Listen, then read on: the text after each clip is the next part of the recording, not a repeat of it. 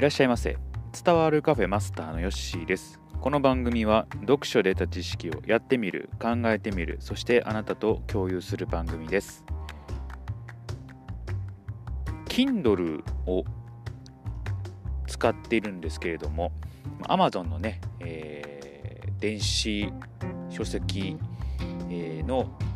まあ、言ったら、えー、タブレットと言ったらいいですかね。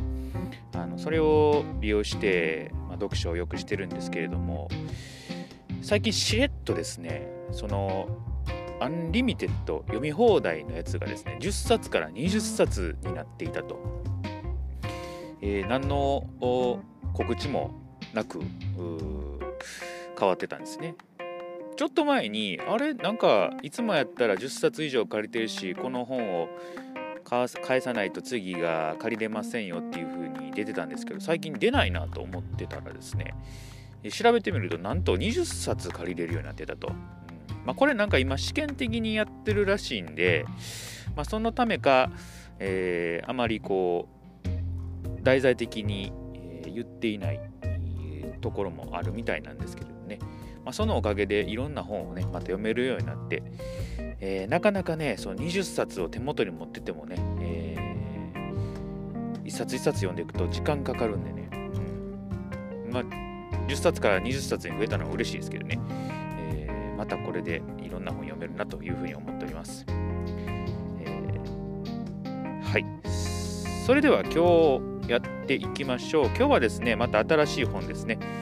1日ごとに差がつく差が開く天才たちのライフハックをやっていきます。立って働くと頭脳が活性化され集中力が高まる。座ったままよりも歩いている時の方がクリエイティブな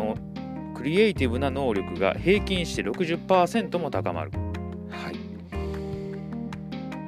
これすごい情報ですよね、立ってる方が集中力が高まってですねクリエイティブな能力が60%も上がると。かなり違いますよね。座っているだけではダメだと。立っていろいろ物事を考える、えー、っていうのが大事なんだと、まあ、よく歩い散歩したりとかね、えー、そういうところでひらめいたりとかいいアイデアが出たりとか聞きますよね、まあ、バスバスタブとかねトイレとか。そういうところでもこうクリエイティブな能力を発揮ひらめいたりするというのをよく聞きますけれどもね、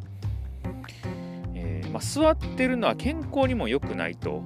よく言いますので、えー、仕事でね、えー、座ってやる作業が多い方はですねちょっと健康を少し気にして、え定期的に立って、えちょっと歩いてみるとかね。外の空気をねできるんであれば吸ってまた帰ってくるとか。そうするとまたね仕事に集中もできるやろうしなんかいいひらめきもできたりするんじゃないかなと、え、いうふうに思いますのでね、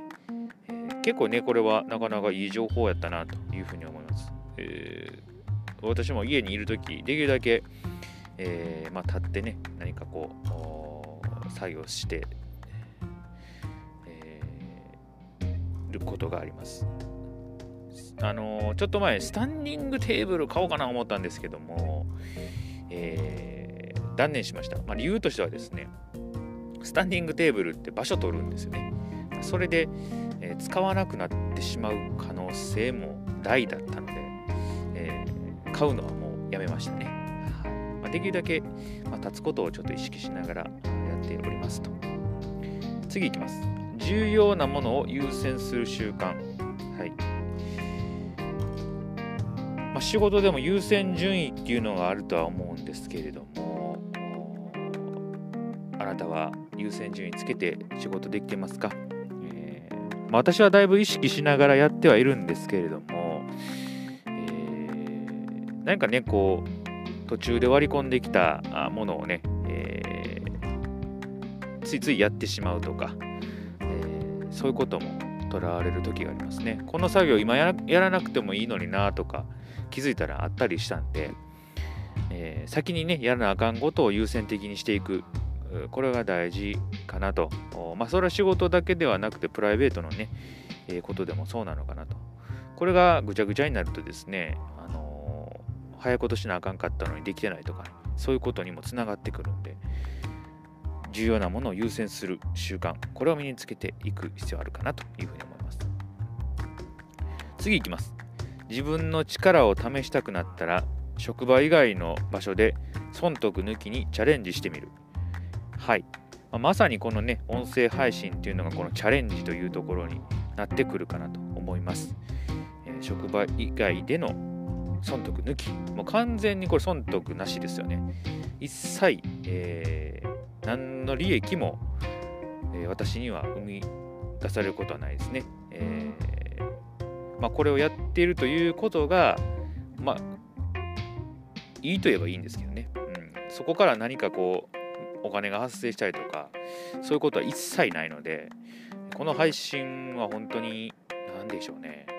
まあ、趣味とあとはこの聞いてくださってる、えー、あなたに向けての配信になるかなと思います、まあ、これがねきっかけで何かこうひらめいたりとか新しいチャレンジにしたりとかあそういうことにもなるのかなというふうに思っていますので、えー結構ね、あのくじけそうになる時もありますけれども、続けていきたいなというふうに思ってます。はい、なので、ぜひともまたね、聞いていただけたら嬉しいなというふうに思いますね。ですので、この聞いてくださっている方はですね、何かやっぱりやってみたかったことをやってみてほしいですね。えー、アウトプットするということが大事かなというふうに思います。はい、次行きましょう。自分が仕事で使っている分野とは全く違う知識に触れて頭脳がリフレッシュされると。はいまあ、仕事してる時間ってすごく長いなと思いますよね。えー、まあ、仕事されてない方でも、日常のことって大体そのなんて今までの経験とか習慣でこなしていることが多いらしいです。ですのですごくこう自動モードになっていると。ですがここでね違うことをやるということでですねその自動モードを解除するとこれがすごく、まあ、脳にはいいということですよねそれがリフレッシュにもつながると、私で言うとプログラミングの勉強とかですかね、えー、かなりねこれはあのーリフレッシュにはならないですね。かなり難しいんで、